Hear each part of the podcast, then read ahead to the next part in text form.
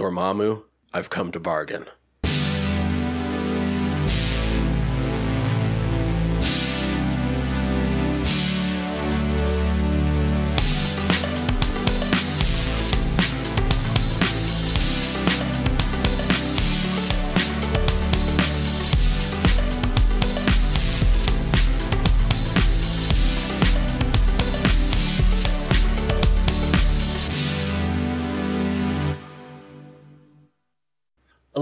Bienvenidos, and welcome to Noob Island, a place for nerdy fun, friendships, and learning. Much like the starting zone of many video games, the goal of our residence is to lay down a fundamental understanding of a geeky concept for a newcomer before sending them on their way into the wild world of nerdery. Our subject this time around is curious about magic in the Marvel Universe. Professor Z, I mean Professor T. What's our lesson for today? Well, I'm the fun teacher. so we have movie day on my days. Woo! Is it fun teacher or is it I don't feel like teaching class today because I went through enough of those classes? It's both. As someone as someone who at one point was going to college to be the fun teacher, uh, also known as the music teacher. Ah, yeah, that's absolutely 100%. Mine just played Stomp when they didn't want to do work. Yeah, yeah. So I was I was at one point studying to be a music teacher, so I know what I know what I'm doing when it comes to fun teacher day. Hey, let's do Jesus Christ Superstar once. And he's like, do you seriously want to watch that? And all of us are like, yeah, we do. Superstar. Uh, you, not this podcast, other podcasts where that's the.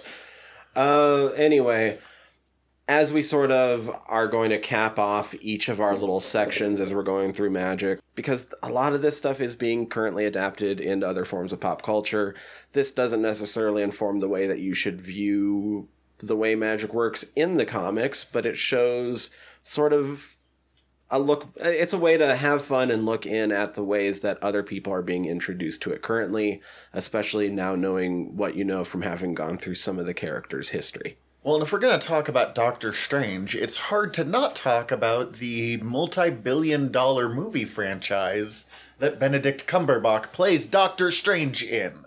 Like, and the way that everyone knows this character now. exactly um, because before it was just a lot of people being like isn't dr orpheus based off of this guy Off of somebody? Yeah. uh, uh, Dr. Orpheus is from Venture Brothers. You look very confused there, Mac. Yes. Okay. My professors are talking about the next class, and I'm horribly confused. no, we will not be covering the Venture Brothers, although that would be a great season. that would be oh my god. But Also, Dr. Orpheus is amazing. Uh, but to start us off, I have all of like the cast and crew and particulars that we can lay down before we go into talking about uh, the particulars of how we felt about different parts of this adaptation. It's not going to be laying out of an, you know, not so much of a like a laying out a history type episode because like I could go into pre-production history. I could have took those notes, but guess how boring that is. Very. dang. The only kind of history part I care too much about is uh, I don't know if you have these in your notes, so I super apologize if I just wrote your notes right here. The fact that there have been two previous attempts to do Doctor Strange movies, but neither on this scale. There was a made for TV movie in the 70s, Mm-hmm. and there was an animated feature that was remarkably similar to this one, but not very good. And in the two decades before the Marvel Universe uh, officially started, it was always kind of one of those maybe we should try this. Hey, maybe we should try this. Hey, maybe Guillermo del Toro's rumored to direct for a week or two. Sam Raimi always was good. Sam Raimi kept dropping references to Doctor Strange in um in the first Spider-Man. He did it. Uh, but the Doctor Strange we ended up with, and here's where I will officially start in on my notes and show that I can sometimes know what I'm doing. Of the two of us, you're the one that knows what you're doing. Let's be honest here.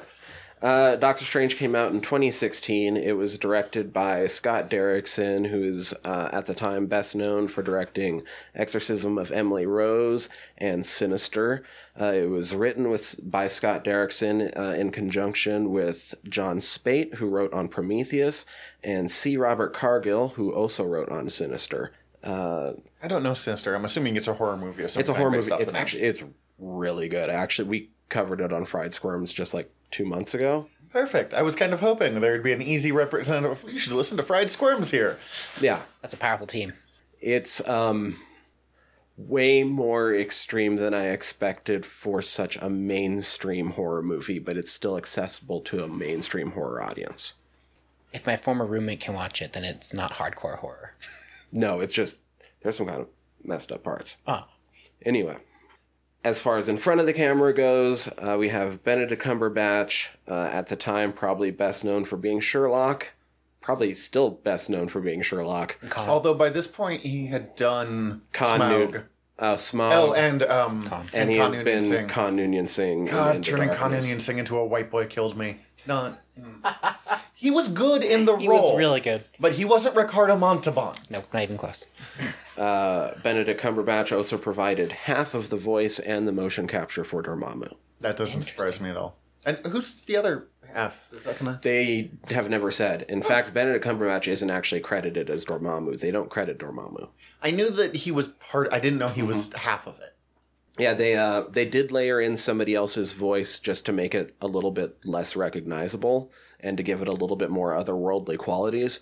But I don't believe they've ever said to who other than he's British and has a deep voice. Okay. That's a lot of people. Right. we have Chiwetel Ejiofor mm-hmm. as Karl Mordo. He had been previously seen in Serenity and Love Actually. I will watch So anything he does. I hope he plays Morgan Black. No, not Morgan. I hope he plays yeah Morgan in the Dresden Files if the TV series comes. I hope he like that would be perfect. He would Oh, do that'd be kinda fun. Yeah. I just want him to play Harry Dresden now. I think he could do it. Oh my god, I would love that too. he just has to be in the Dresden Files. He'd be perfect. Uh, there are two characters in this where I will do little asides on their actual comics bits uh, as we're introducing them. And we can talk about their adaptation more later if you guys wish, but to sort of get it out of the way.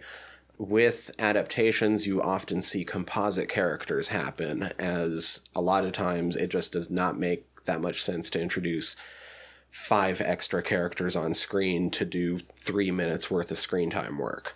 Or you might just have like, oh, this scene was really good, but we don't have a whole lot of use for it anywhere else. So Rachel McAdams, uh, at the time probably best known for Sherlock Holmes as Irene Adler and Wedding Crashers, plays Christina Palmer. Oh, other Sherlock Holmes. Sorry. Yeah, other Sherlock. Now. Christina Palmer was the night nurse at the time in the comics that the movie was put out. Okay. However, the scenes that they lift from the comics happened with a different night nurse who was Linda Palmer, uh, who was Linda Carter. There have been about five night nurses, which is confusing. Now, if you're paying really close attention, the hospital that they are working at is the same hospital that appears in the Netflix Defenders verse, Where a different where night Claire nurse, Temple, who also plays a version of the night nurse. who is also a composite character of Yes. Claire Temple, who was Luke Cage's girlfriend, and the night nurse, who was the night nurse. Yeah. Look, man, that's just. Yep. You're right. Uh, Christina Palmer was chosen over the use of Clea, specifically to try to anchor Strange more to humanity. now, as I understand it, I think she's back in the next movie still. Hopefully, I'm not sure if that stayed with Raimi taking over over Derrickson. Okay. I mean, I prefer Clea to. Uh, she was lovely. Christina Palmer was lovely. I just. I'm a Clea fan. Just we've covered this. Uh, we had Benedict Wong as Wong, uh, who was probably best known at the time for Kick Ass 2 and The Martian. He was No. good. Mads Mikkelsen, at the time best known for Rogue One and Casino Royale, probably to most people. Hannibal. Yeah, it would have started by that point. Although, They're almost concurrent. yeah. No, because I watched Hannibal well before I watched this. Because Hannibal gave me nightmares and I couldn't keep watching it. He's Um, also in Death Stranding. Um, Oh, he's in a lot of stuff. he's really good. He also, if I remember, when he had to do reviews, it was either for this or like advertising. It's either for this or Star Wars. He just pulled out a bottle of vodka, like while interviewing and just started drinking from it. Like, Um, yeah. He's good. I love him in uh, Valhalla Rising, personally. Really good movie. Uh, he plays Kaecilius, and he's the other one that I have notes about right away. So, Kaecilius, between 1965, when the character first appeared in the comics, so like the year Strange came out. and uh, 2016, when this movie came out, had eight comics appearances. Cool. Enough that I can't tell you anything about his comics appearances. Like, or not enough. I believe seven of those appearances were in 1965. Oh, damn. with another appearance happening in like 85 or like 92 something like that i can't remember which so his character really didn't have much to go on in the comics he's a lackey of baron mordo They didn't want to use Mordo as the big villain in this one, so they chose not. I'll talk to it. We, I have thoughts. uh, and his character seems mostly to be based off of uh, alaric and his desire for immortality uh, as well as more closely following the baron mordo backstory that we get in the comics as opposed to what we end up seeing here on screen for mordo also his ending implies being turned into a mindless one With the single eye. Yeah. I do want to see more of the mindless ones. Give me Cyclops zombies. now i believe uh, especially because baron mordo in the comics was extremely european especially with insisting people call him baron because he was a His first name is Karl with a K. yeah Like, uh, Kaecilius, being one of his lackeys, was also European, and in fact, in the comics, was Danish, much like Mads Mikkelsen is. I actually kind of like that. Nice forethought. And then we have Tilda Swinton, uh, at the time probably best known for Constantine and Chronicles of Narnia, The, the Lion, the Witch, and the Wardrobe. Oh, she was the White Witch, wasn't she? Mhm. Uh, played the Ancient One. I'm gonna get this out right here, just so we don't have to focus too much on it later. I really hate that they whitewashed the ancient one, and they pretty openly did it because uh, they didn't want a major Tibetan character because the China market is huge. Not just that. So, if you do it accurate to the comics, then you end up with a Fu Manchu stereotype ish character. If you simply gender swap it, then you end up with a dragon lady. If you then make the uh, that lady young, then you seem to be appearing uh, favorable to a very disgusting part of the comic fan base who very disgustingly fetishizes uh, Asian women while being incel neckbeards. Okay, I will give you that, but at the same time, whitewashing is real problematic, and putting her still in like Tibetan Tibet and doing all this Tibetan stuff. It's in Nepal. Nepal. Okay, They see how closely I paid attention, but I don't. It just it it bugged me, and I see the arguments you're making, but I also feel like I'm not wrong to be bugged. no, here. no. Um, and here, actually, I, I immediately wrote down Scott Derrickson's comment on it is Asians have been whitewashed and stereotyped in American cinema for over a century, and people should be mad or nothing will change. What I did was the lesser of two evils, but it is still an evil. Damn, Derrickson. That actually makes me more okay. Okay, we can move on from this. I just couldn't talk about this without talking about the fact that they fuck. And Tilda Swinton killed it. So I am not insulting Tilda Swinton here. I think if you're, I think Tilda Swinton is the best choice imaginable, especially for how she decided to go about playing the character. I liked her sass. oh wow! I just looked up what Kaecilius looks like in the comic books. He is. That is not a strong costume, boys and girls. No, no, it is not. Got the eyes good though. Yeah, no, the eyes are perfect. Wow. Holy crap. Now, in much, much smaller roles, but I still wanted to point out, we have Benjamin Bratt as Pangborn, Jonathan Pangborn. It is should be noted that Jonathan Pangborn is the name of the patient, the last patient that Doctor Strange turned down in the oath before the accident happened. God, the oath comes up a lot in this. Uh, the other doctor that Strange had to show up was Is- played by Michael Stuhlbarg, is Nicodemus West, who also came up in the Oath. I was wondering if that was him. They did call him Nick.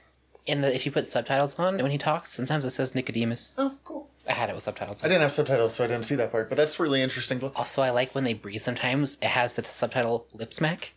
Mm-hmm. Uh, Mark Anthony Brighton played uh, the master of the New York's Sanctum Sanctorum that Yes, got I'm so glad you brought this one up. who was Daniel Drumm, the brother to Jericho Drumm, who's Doctor Voodoo.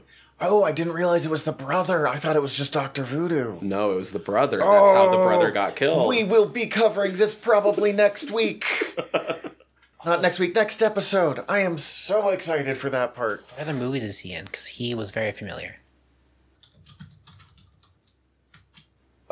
I know where I've seen him before. Is it that organ harvesting movie? That's I vaguely remember. I watched it when I was super young. Th- No, No, no. I saw him in Green Street Hooligans because he's a member of the firm. He was also been in uh, an episode of Doctor Who, that's probably where I saw him. The Time of the Doctor. He was Colonel Barrow. Oh, yeah, that's where I saw him. Um, no, there's not much to that. Like, there's.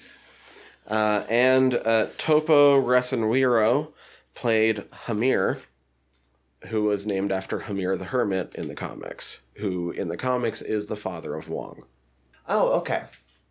And also, just while I'm getting all the technicals out there, uh, the movie was made on a $165 million budget, which then, when you account for marketing and all that stuff that they have to, to recoup, it was more like a $236 million budget.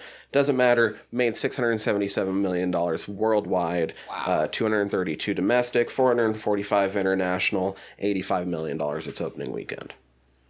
That's Very impressive. that's solid. Yeah, this was. And this wasn't even a huge success for Marvel or a huge investment for Marvel. Like, this was solidly middle of the line for them. Well, I think comparatively in the time period, Ant Man, also not considered to be one of the bigger successes, actually did like better numbers.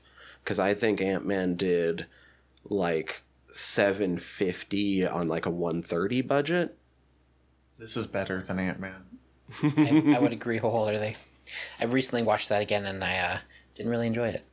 I liked Ant Man, um, but anytime I think of Ant Man, I think of back in the '60s. Marvel Martin Goodman sold Marvel Comics. He was the main owner at the time uh, for a certain amount, and Jack Kirby started laughing, and he was like, "Even Ant Man is worth more than what you got for that."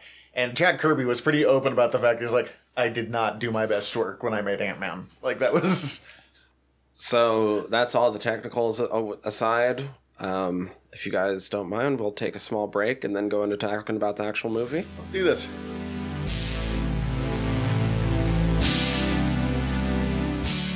Well, how did everyone enjoy the movie? I was actually just thinking that uh, I'm really glad we started with this one because we're genuinely trying to pick like decent movies to make you watch here, Thank you. but not all of them are gonna be. No, that's fine. The, yeah, our our options are limited at times. Yeah. I put this as solid middle of the line Marvel. Yeah. Also, I I suppose I should say to our audience that we should assume that you've all seen the movie if you're listening to this too. Yeah, at this point, it's talk about spoilers, abound. I mean, the movie's five years old, which I guess spoiler warning. Yeah. There you go. Um, I like it. I I have critiques, but most of them are in the pretty standard Marvel. I think Kaecilius is decidedly forgettable, which is too bad when you have Such a Nicholson? actor. Yeah. I remember. Okay, I mean, I'll agree. He's falls in the problem that most of the Marvel movie villains fall into, unless you're Thanos or Killmonger. But I'd say he's still more rememberable than, like, I don't Ronan the Accuser. Lee Pace got way more screwed than Mads did. yeah. Yeah, Ronan didn't really have anything to do but yell. Yeah, His and like costume was so good though. and like look dumbly when get asked to dance battle. That's a that's a different that's next season. um I get why they picked Benedict Cumberbatch. Batch, Bach, Batch. Batch. Benedict Cumberbatch. I like like I know some people who really can't stand him. I I like him. I'm not devoted to him. I like him better than any of the other choices that came up. I know like Joaquin Phoenix was considered at one point. Oh, And I don't think there's anything bad in that, but like Benedict has the look pretty good. And The he has face. Yeah. he pretty successfully plays a pretty douchey surgeon. yeah. Scarily so. like, oh man. oh, are are you really unpleasant in real life because you're too good at this? Well, Mac, you're the one that we've been trying to bestow knowledge upon. Hmm. You've seen the movie before. Hmm. How did it feel different coming into it now after having gone back and read this Doctor Strange that we did, especially the Oath, considering how many times it's referenced in all this the movie? time. I was actually pointing it out to my fiance, who like loved the movie. My first time watching it was like when it first came to DVD, like twenty, like a little after it hit theaters, right? 2016, And I had no knowledge of what Doctor, who Doctor Strange was, and so now reading the comics and seeing it again, like I had a huge appreciation for it. I think the adaptation to screen, they did all the right things to like market it out to newer people. Because like after all, that's why I asked. Like I saw the movie, I want to know more about that guy. He looks cool. They made interesting choices, but I think it paid off in the end. It's a good movie.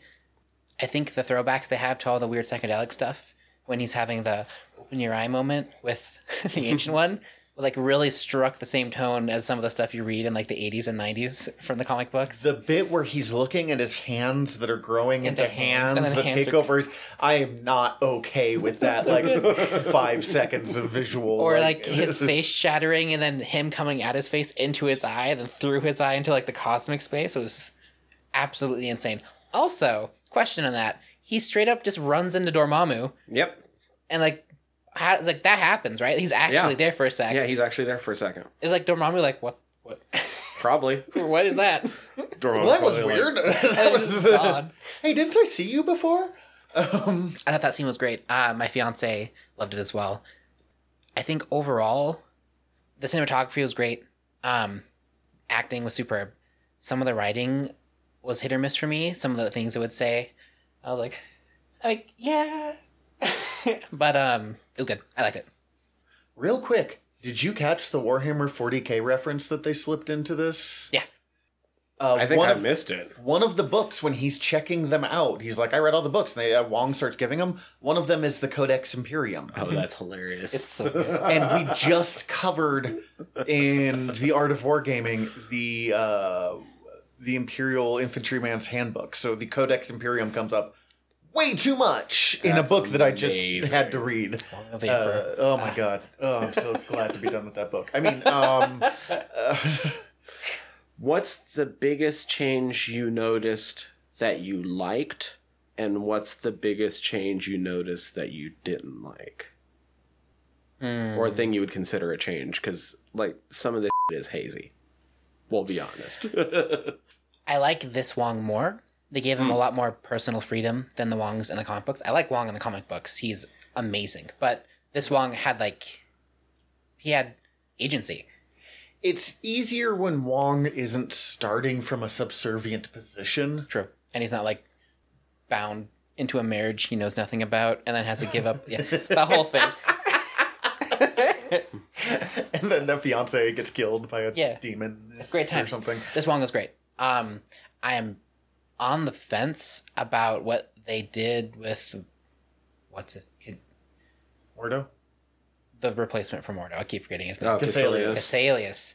Uh, I like the execution. I'm just not sure. They could have. I don't know. That one's weird. I like. I don't know. On the fence about it. So there's good and bads. Uh, I think it was appropriate for screen though because it would give readers something new with the, with the comics. They wouldn't know exactly everything that's going on. So maybe if they didn't know Mordo was actually a bad guy, they're like, "Oh crap, he's trying to kill the ancient one."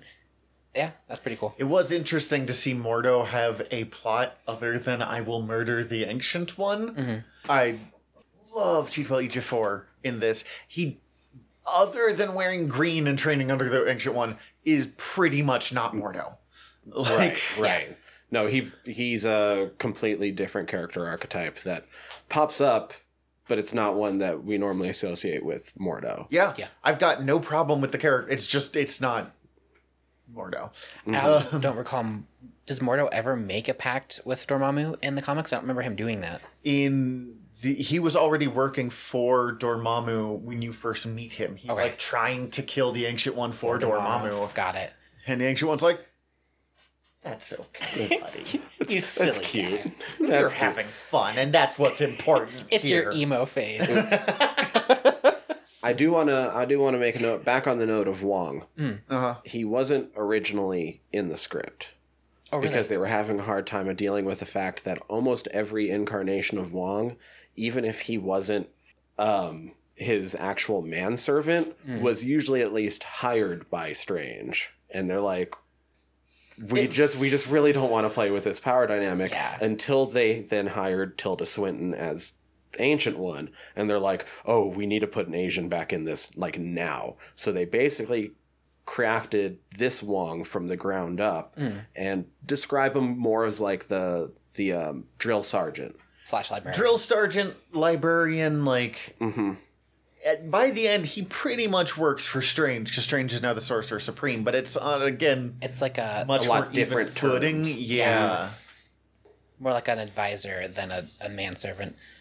Uh, speaking of librarians, why did they cut off the last one's head? They didn't do anything with it, and you don't even see the body. Like, why? Like, don't kink Yeah. shame. hannibal needs food Second of hannibal all- needs snacks That's fair, but like, if you're gonna hire man, head cheese if you're gonna eat the head, why put it in the, that bucket, which looks like an urn for Ash? pickling And, barrel. and then if you're not going to don't use it, where why bother is going. collecting the head? First of all, you're just going to kill him and leave the body there, right? I don't under like. Was it just for Flourish? Like I'm confused. The real answer is probably a cutscene or something like that. yeah. But uh, or yeah no or you're right with just drama yeah, just Flourish because it'd be extra Yeah, that's fair. Also, uh, the Eye of Agamotto. I like how they changed it. Also, I missed the actual Eye of Agamotto. I thought that was cooler. you don't want it to just be the time stone. No, because then what happens when the stone is gone? It's just what? Nothing. It's just an amulet with nothing. I think that I think if they ever wanted to do an Eye of Agamotto without the time stone being involved, that's when you just go, well, he had two eyes. Yeah, that's fair. It. the urge to turn every MacGuffin into an Infinity Stone makes sense from a creative standpoint of we need to actually unify everything, mm-hmm. but it also, in my opinion, weakens a few things, mm. and it does make the Eye of Agamotto extremely time based, which it never was, Was. before. Like It was like the the using all the time travel in this is strange has fucked with time before but this is new uh, which wasn't my favorite but whatever it gave them something to kind of focus on a little bit All right. So, your guys' thoughts on sling rings? yeah I don't like the idea that even the Sorcerer Supreme had to have a sling ring to get in and out of this. What was it? The mirror dimension, right? no it's a teleporter although i think you also use the sling ring to I don't think you have to use the sling ring to do the mirror To get out. Because she, Oh, to she, get out, she yeah. implies you can make it and go in, but you can't come out without your sling without ring. it. Which is weird. Also, the mirror dimension. visually amazing Yes. but I think they leaned on it too much because in the comics there's actually spells. And she mentions that in the training. We use words like a program to cast these spells, but she's not using words when she's making the spell. And then when they're in the mirror dimension, they're not saying anything. They're just like and then things happen with okay i'm just gonna get this out there you realize when you move your hands like that nobody can Yes. see what's happening But now here? they know because Okay. we talked about it.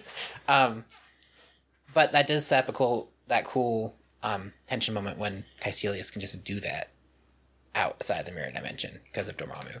Right, because the influence of the dark dimension warps the mirror Reality. dimension. Yeah, it was interesting. it makes sense to give him a simple thing that he is struggling with and then have it be like the the one spell he has easily learned and then take use whatever he's using to take that away But honestly, I don't actually think you need the Sling ring. the sling ring. You could have just, you know, he's struggling to learn how to teleport. Toss him out, like it'll be fine.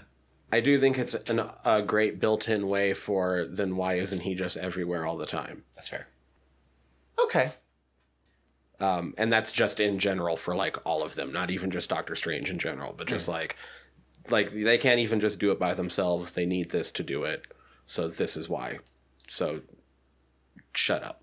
They have dealt with the difficulty of Doctor Strange having teleportation spells before. Uh, and it can be definitely problematic. Plus, I think I mean, you guys already already kind of sort of mentioned it. It's just the easy writing way to sort of be like, look, otherwise you can do anything with magic, so we need to be able to put some barriers in place to like up the stakes at times. Yeah. You know, that actually brings into what is probably my biggest critique of this, because the way they do magic is pretty cool. It looks good, but they still keep trying to turn Strange into an action hero. hmm He keeps throwing punches. Man, your hands are already in bad shape. Every time he's like, ah, why Like, did I do that? Throwing punches or kicks or whatever. And I get it, especially for an American action movie, it's a lot easier. Even his magic is very like combat based. But I don't want combat Doctor Strange. I want spell slinger Doctor Strange. And I mean, even in the Oath, when he's doing uh, martial arts, it's mostly stuff like throws. It's- it's physically because there's literally nothing else he can do during that what that two minutes he's on there with the with the hourglass. And uh, I mean, I think he does like one hit, but it's like an open palm hit as opposed to like a punch. Because he Like, can't. I get that he has had some training in the martial arts. I feel like it went, and it's a common thing to do with Doctor Strange in animation. Oh, he's made a magical sword. No, I don't want. No, Once again, I think this was just another one of those things. I kind of agree with you guys. I would have liked to see more spell slinging because because I love it's what Doctor slung. Strange is. not saying that there's not a lot of spells being slung around in this movie because let's be honest there are a lot of super awesome trippy magical sequences mm-hmm. especially with all the mirror dimension interacting with dark dimension stuff mm-hmm. Um, just like in- inception on a grand scale but i think part of it was they were trying to tie it to um, they had just debu- debuted the uh, all new, all different Doctor Strange in the comics at the same time, who already had a penchant for going towards a battle axe. Which he tried to in the movie. Yep. Yep. That was a nice, like, reference to the Jason Aaron run. Um, I get it. I just want him to be like slinging energy. I would have loved to see the Crimson Bands of Cyttorak. Yeah. But like, I, I would have loved to see some actual spells that he commonly uses in the comic book I agree. because we have those spells. Or the fires of the ley line. Flames of the Faltine. Like, Yeah. there's options here. We've read several of them in the last. Uh, we didn't get the vapors of the Valtorr, but we did get the vaulting boots of the Valtorr. Which is super cool. I like those. Uh, and then he's got the staff of the Living Tribunal. Living Tribunal will come up in a later episode. He is the most powerful creature we ever see, and like he rates above Eternity, and Eternity is the universe in physical form. How can you rate above? That's a question for later. That is for the uh, this episode's confusing episode. Cool. Um, and it's weird that he has a staff whose special ability is that it grows longer. But Grabs things. I have a feeling that he's not channeling the true potential of that staff. no. If it's the staff of the Living Tribunal, then it can do more than that. But it did make me go, hey, like it was a fun little like reference. Did you notice the Wand of Watoomb? Yes. He doesn't do much. You have no Doesn't idea how to do use anything this. with it, but did you notice the Staff of the One? no, I didn't. You probably wouldn't even know what that one I don't is. even know what it is. That'll come up in one of our witch episodes. It's from Runaways. He, they do mention it over and over again. The many becoming the few, becoming the one. there are there is uh uncredited appearance by Tina Minoru, mother of Nico Minoru. Okay. The Staff of One is from a comic called Runaways, Okay. uh, written by the same guy who wrote Doctor Strange the Oath. Okay. Also had a TV show based off of it. Really? Um, I think it would have been greenlit like months after this came out. Something they like had that. tried for years to make a movie, and they eventually Mhm. made a TV show. But the Staff of One is a magic staff that can do basically anything, but it can do it once. Okay. So you can do a I like that. healing spell, Once. but you have to be very specific about it because, you know, or like a spell that makes you fly, but you can only do it the one time. If you try to do it again, something will weird will happen like birds will burst out of the center of the staff or something. Is it Like, once per person or once? once? As far as I know, just once. I like that. Uh, so you have to be crazy specific, you know, wings. But as long as you're good at being specific, it's crazy powerful. Huh. Like you can take on Dormammu with this. It's pretty cool. I like it. And then obviously the cloak, but you need that because that's when you get the shot of Doctor Strange being Doctor Strange.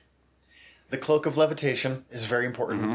The cloak of levitation, they took what was kind of a runaway joke in the comics and made it much more real. This cloak is much more conscious, yes, alive Is than we used to see. Yeah. And they do make jokes about the cloak likes to hide. They're like, "Have you seen my cloak of levitation? It's hiding again." And they're like, "Oh, it loves to do that, master." Like, but in this one, it straight up is like his dog. Well, it's it's kind of uh, the flying carpet from Aladdin. Uh-huh. It saves his life so many times. Or the scene where it's physically beating that guy across the floor for like five way, minutes. I'm okay with it being the flying carpet. By the way, that it's amazing. it's good.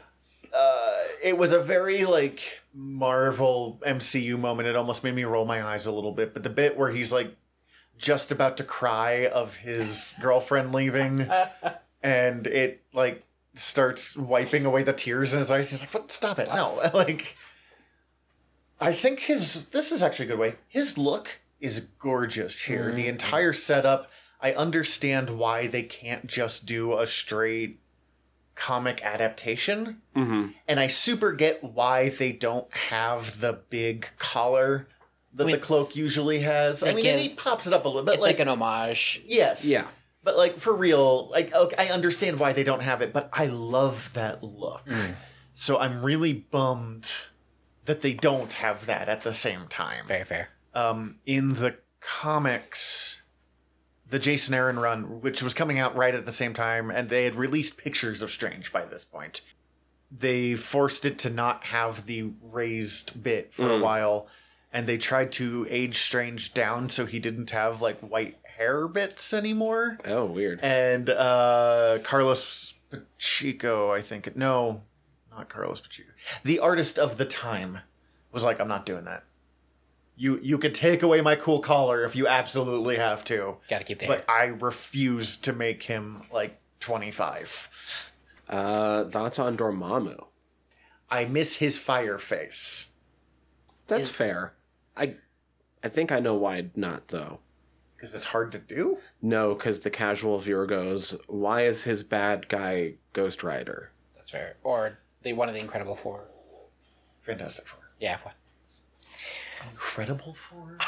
Yeah. Uh, the Incredibles. Okay, we have to do a sci fi season. Jesus Christ. The Dark Dimension was portrayed very strangely in this movie. very classic Steve Ditko though. Those in the old school, he would have been walking along those like weird Tendrils. twisty tendril things. Mhm. Yeah, because some of those were almost spot on to some of the Uh-huh. Ditko art. And Ditko had Trippy down like nobody's business. Uh, I just he didn't look like Dormammu to me, and it's because the head wasn't on fire. Like I feel like there is a way you could have done it that it wouldn't have looked like Ghost Rider. He did have the lines like classic Dormammu. Yes, the, the- I, I saw bits of it. He Dormammu does surrender ridiculously fast in this. He's like, I'm trapped. Well, we got a montage. Okay, we don't know the extent of the, the true extent of the montage. But have been years. he killed him like five times and was like, all right, I'm bored, whatever. Like, But he's Strange not. was I, I will defend okay that, that. though because like Dormammu, first off, isn't even used to experiencing time. Mhm. He's also not experiencing it the same way Strange is, at that point. Like he's caught in this and he is aware of what's going on. And he is the one in the room that actually has an idea of how long eternity truly is. And so every second he's having to deal with this, he's like, Really? This for how long? Yeah. Existence. I get. I just maybe it was the pacing. It just felt like he was like, fine, whatever. I have better things to do today. Gonna need a montage. It was a good montage. Montage. Does Strange remember any of that? Like, you could argue that he doesn't necessarily.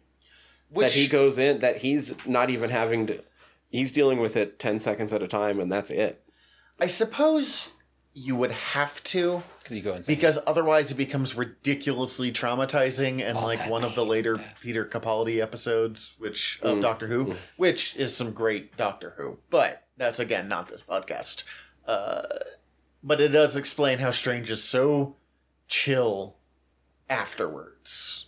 Some of those death sequences are brutal. i do also have uh, one other theory why dormammu isn't quite as flaming. Mm-hmm. Because the stinger shows the stinger is one of the mid-credit stinger is straight from thor ragnarok. Yeah. so they were already partially into production on that and you also Oh, don't want to mistake Surtur. Surtur Yeah. Yeah, we finished watching this and then we just were like, damn, now we want to watch Thor Ragnarok. Which it is not hard to make my wife and I want to watch Thor Ragnarok. So no that's that's fair I haven't watched it yet. Is that the one? Oh, it's a coming. is that the It's a one that's based off of uh, Battle Planet, where Thor is stuck? It's in the loosely arena? based off of World War Hulk, Got it. except with Thor. hmm Yeah. Okay. By Taika. Oh, yes. I haven't read it, but there's a big reference to it, and I wanted to ask you, Zach, into Shambhala. I haven't read the specific Doctor Strange story, I don't Mm. think. Because that was kind of the shout out with the Shambhala being the, the Wi Fi password. There is a, a strange graphic novel into Shambhala. Interesting. We're not savages. That was a good that was a good gag. That was one of the better written like throwaway jokes. Also, the look on his face, priceless. Again, more to Ejiofor's acting right there was just Excellent. I mean, Shambhala is an existing thing Yeah. in Tibetan myth too. Uh, Right, right. But there's there is specifically a strange story. yes. So with Mordo Okay. and his, we seem to be setting it. We seem to be setting him up for trying to kill sorcerers in the future. Interesting. I mean, because in that post credits scene, did you watch for the post credits? With Thor, No, the other post credits. I only saw the one. Okay, always watch through everything on a Disney Marvel movie. Cool. Just we're getting that out there right now. Uh, Mordo pops up and he's talking to Uh, Pangborn. Pangborn, the guy who got the use of his legs back. Mhm. And he's like, I figured out the problem with magic. And he stabs him and kills him. He goes, Too many sorcerers. And it's Ejiofor, so it's amazing. But that is so different from Mordo as we have seen him. What do you th- like? Any thoughts on? I, I guess I have to ask this to you because you didn't see this scene. But That's news to me. Uh, wow. Mm, let's see. Part of my thoughts are he's still not 100% ruled out for being involved in one of their properties that is currently airing. WandaVision? If he just pops up and stabs Agatha. Too many sorcerers! That's all he says and leaves. Because things are still kind of hazy. no. He's probably not involved, but things are still hazy enough that he could be involved in some way. So Interesting. It, it's a very different thing. I guess he's probably not involved. But in other magic, that would be very well hidden if suddenly Mordo turned out to be the bad guy in it. In other magic things I can think of, I've think I've seen stuff of like a sorcerer killing other sorcerers, but it's usually to like steal their power, not stop sorcerers from Sorcerer. sourcing, right. Sorceling. Sorceling, sorcering. I don't know. It fits though with the way that he was set up to be the true believer, and then the, He's the price that needs to be paid now. Mm-hmm. and they broke him. He's like, Twice even. Mm-hmm. That that I that's something I wanted to mention. The detail during the final fight of him, like he's involved, but like every scene you see, like him and like Wong and Doctor Strange, like during the fight, like they're in it, but like you see always in the back, like in the back of the shot, he's just like staring at them like monsters. He's like, "What are you doing?" Like the entire time, this that that look of because horror. on his Chiwetel face. Ejiofor is an amazing actor. Yeah, just the entire time. It was a good detail because then it's not a surprise when he leaves. You're like, he's not, he's not staying after that. Well, and Wong was very much don't stop. You know, Well, he, mm-hmm. he, you, you straight can't. In his position, would you be like, no, put me back on that? I'm not disagreeing. I mean, I'm on Doctor Strange's side in this. And, I am too.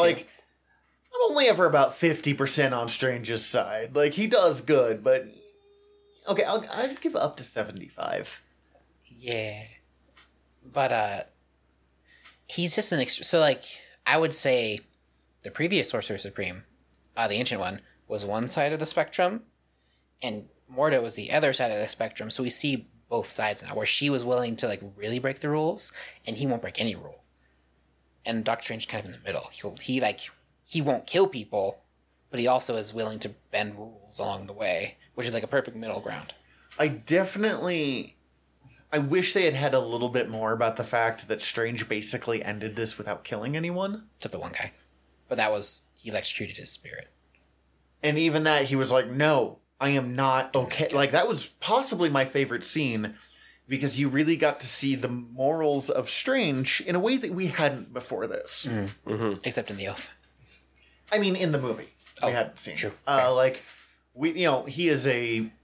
We know he's a brilliant surgeon. We know he's trying to save people, but that he is just such a. a I mean, Arrogant. they even reference War Machine when he's going through those. the spine? Yeah, No, not more War Machine. that's not War Machine. This happens uh, too Af- early. Nope, it happens after Civil War. Feige confirmed it happens before. Oh, right, because the timeline is not exactly identical to when the movies come out. It is most likely one of Justin Hammer's test pilots. oh, Oh, that's less exciting. I liked it being a War Machine reference, but was, I mean, Don Cheadle is not thirty-five, but um, Two questions. yes, Who was the guy with the bullet in his head at the beginning of the movie? I feel like you don't get shot in the head without a good reason, right? Who is that? Like, is that anyone, or is it just he just shot in the head? I think it was a dude that got shot in the head. Yeah, I think it was. and then who's the Hammer. lady who got hit by lightning with the thing in her head? So at the time the movie came out, it was thought that that might be them setting up for Captain Marvel, Oh, which it turned out not to be the case. okay, But interesting. it still might be able to be used for something else. Um, Hmm. Once the once it was proven to not be the setup for Captain Marvel, there was rumors that it might be the setup for Typhoid Mary, but then we got her um, in the Defenders verse, so it's also not her. But you can stretch probably a few other characters to the point where it could be them if you wanted to to go off that in the future. It felt just so specific. Like, I mean, I know they'd have to be, so it's more realistic because he's a neurosurgeon. But like, it felt really specific for no reason. Because you'd be like, oh, she has something. She hit. Her brain's fried. That's fine. But like, they added the part like there's something in your head that needs reset. Really specific. We they we also know that they like to just toss in little references, so that could be a specific character that they were thinking of that they didn't necessarily have plans for, but Scott Derrickson just wanted to like nod at. That's fair. Mhm. And who know now that he isn't directing the sequel, who knows if it ever gets expounded upon. Probably But- not. Usually, what happens. Could be Moonstone. Hmm. Anyways, I don't think I have much more on this one. I will say, just as an aside for the experience of watching this movie, there was one time in the grand, grand tradition of Doctor Strange, and its its storied history That you weren't that I- entirely sober. that I tried to watch this movie on mushrooms and got bored. Interesting. I had a friend that did similar and was like, "That movie's amazing." I think it's because of how I, I've tried to watch other things too under the influence, and I just, uh, every case seems to pretty much bore me, but it's it's just because of how I start viewing the TV. I don't generally like being indoors or watching. Yeah, no, I that's like one of the only times I like being outdoors. Don't do drugs, kids.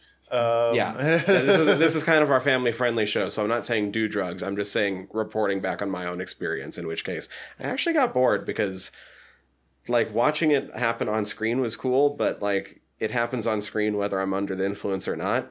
The fact that I could go look at the wall and it was doing similar things was the amazing part.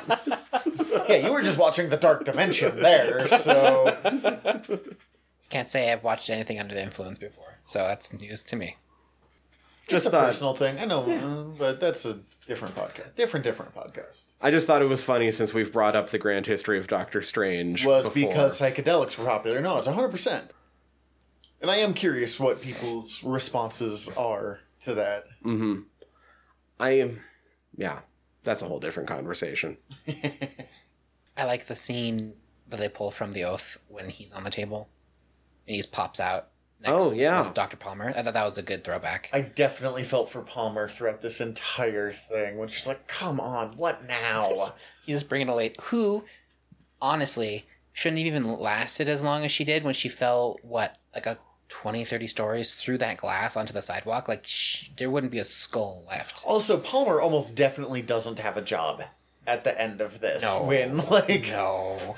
someone just busts in, That's probably why she's not the night nurse anymore because she's got fired. Or why she is the night nurse now because she got fired from her regular job. That's. Yeah. Um. yeah. Also, there is. I felt really bad for her because he's like, "What up? I'm your ex-boyfriend. I just appeared, showed you the world is way bigger than you thought it was, traumatized you, and then freaking dipped in the broom closet. Have fun with your PTSD." I mean, she handled it well, especially that scene where she walks in, he's washing his hands, and she sees like the cloak. She's like, "Whatever." Just what it is.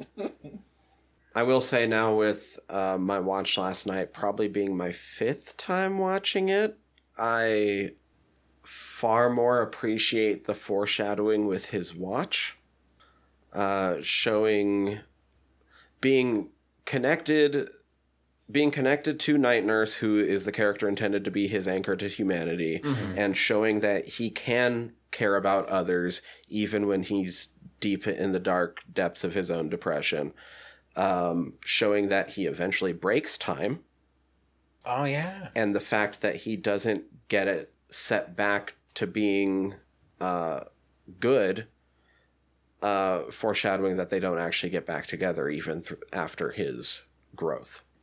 Yeah, that's fair. Just because I was thinking of it, you know, and that watch being like his important one. There is nothing that is more crappy rich person than having an entire drawer full of watches that just spin, Yeah. for no reason whatsoever. That was my fiance's That first is- question. Why that is is just obnoxious rich person stuff right there. Um, I also like that they show that he physically has the choice to fix his hands whenever he wants. He just chooses not to. I think that was a nice this flavor. Like at the end, like he's physically choosing to do this because it's better. It's not something that it was forced upon him. He's he's made the choice. This is his life now. Uh, in that Mark Waid Doctor Strange one we read, I did think it was interesting, and the series didn't really ever go anywhere. Of realizing that he could do both and feeling obligated to do both is a super interesting idea because it forces Strange to be in the real world more than he usually is. That's messy. But yeah, it's not. It was never a thing that I thought was going to last. I just, I really appreciated the subtle but really gnarly makeup effects on his hands oh, for those scars. The whole time. Oh, that was it was really well done because Yep. it was like they were faded and looked well done, but you could also see the extent of them, and you're like, ooh, Crazy. Or like Ooh, that's he's nice. constantly shaking, like even when mm-hmm. he's doing stuff. It was really good. No one could have done better. I could have. Well, then maybe you shouldn't drive like a jerk. You put yourself in here. this is your fault, Steve. And they used the actual line, you ruined me, which I also enjoyed. mm-hmm. So Although it looks like Nicodemus West in the Marvelverse is not going to turn into a crappy pharmaceutical villain because I mean, if nothing else, he still has that moment of like, All right, I need you to do this for me. Like I am. This is. Uh, from the sounds of it, that might have happened under Derrickson, but now with Raimi. By the way, I mean, if you're going to take it away from Scott Derrickson, bringing in Sam Raimi for the sequel, I am just ecstatic. And we're still not 100% sure why that happened. Uh, Derrickson was signed up to do the sequel, Okay. and everyone was pretty into it because he did this one and we enjoyed it. Uh, along with Cargill, the uh, co-writer. Oh, they were both back? hmm Um, and then, and I mean, they announced it Multiverse of Madness. Elizabeth Olsen's going to be in that as the Scarlet Witch, I believe. Uh, Nice. but he dipped, citing, I think, creative, Creative differences, differences. but stayed on as a producer, He's still executive producer. Which could mean I've done enough work that you have to give me something. Or it could be something like uh, Favreau, who was like, man, I like the work we did. I, li- I just don't want to, like, what you want to do and what I want to do is too different, but I still want to support you. Yeah. For some reason, good or ill, it they're giving him an above the line credit so that he's going to make residuals on this. Mm-hmm. Interesting. Basically, he's got points on it being being an executive producer. Um, whatever work he did, they're like they're making sure he gets compensated for it very well. However, they're not even like him and Cargill didn't even do a final version of their script script to hand in. Interesting. It's Oh, they had it- already left by that point. yeah, so the it's written by the guy I believe who's writing the upcoming Loki series for Disney Plus, Interesting. That looks pretty good, so Mm-hmm. it could be fun. and then Sam Raimi directing. I mean Raimi. I'm not the same Raimi devotee that you are, but I like Sam Raimi, and it's it'll be exciting to see him do a superhero movie in the modern day because Sam Raimi directed the first three Spider-Man movies, and he kind of set the tone for what superhero movies could become someday, and then Iron Man really like solidified that tone. So seeing him Come back. yeah, not at like the nascent era, but like deep into superheroes as major media. And just with what we can do with technology today. Right. It's pretty could be pretty interesting. Uh, plus, it pretty much guarantees us a Bruce Campbell MCU cameo. I'm trying to think of who I want him to be. Who do? Yeah, that that's the question now. Who do you want Bruce Campbell to show up as? If he's not just going to be a rando bystander or like the maitre d or something. Although I kind of hope he's the ring announcer from the first Spider-Man because it's multiverse madness. So The Executioner would have been my choice, but they already got Karl Urban to do it, and he mm, was mm-hmm. perfect in that, so he'd be a fun Mephisto. yeah, He'd be a wild choice for Mephisto. he'd be yeah, that'd be pretty insane. I would love that choice as Mephisto. Um, also, alternate universe Doctor Strange. weird old man Doctor Strange from the other unit. Yes, They give him the blue cloak. he's the right. I mean, he's got the white in his hair and Yeah. everything at this point. Yeah, it'd be amazing. I'm telling you. Like Let him play Doctor Strange. 10, 15 years ago, I would have said Simon Williams Wonder Man. Okay. Down to like I'm kind of a schlocky B movie Mhm. actor guy. Like, Okay. although these days I'm still saying Nathan Fillion for Wonder Man. I'm down with that. Um. We've kind of ranged from Doctor Strange here, but it's kind of hard to talk about the MCU without talking about Everything. All of the the MCU. MCU. Yeah, the the wider Marvel Cinematic Universe. I've gathered such facts from our. you have I think we've talked about all the the nice little adaptation issues and things we've seen, and if you want more movies, you can check out. As I said, there was an animated Doctor Strange movie that came out in, probably sometime around 2010. It was okay. This was better, if we're being honest, but um, I mean, Disney made it, so it's going to have high and it was a directed video cartoon, which I'm not wildly against those, but Marvel's not as good at them as DC is. true. it did form a lot of the basic ideas that kind of evolved into this movie, like the wider range of magicians Mm. that all seem to work with the Ancient One, and the uh, different sanctums being like guard posts as opposed to just the Sorcerer Supreme Sanctum Sanctorum. Right. Which anytime we talk about it anymore, I just now think of that Mark Waid run where he's just like, I, It doesn't protect anything. it doesn't protect. I just like it here. like, It's really nice. I like the people. this is a good neighborhood. Now, well, it technically, it doesn't anymore because the one thing it was protecting is gone. It got smashed. So what? It's just the the Hong Kong is all that's left. I mean, I'm. He's in New York by the uh, By the end, Thor Ragnarok. Yeah. so I think he just rebuilds the. The sphere. Yeah, Well, because is he is he actually Sorcerer Supreme by that one? He hasn't Because he's not technically Sorcerer Supreme at the end of this. because they mentioned there is no Sorcerer Supreme, and we have to be ready for that. And he's like, "We'll be ready."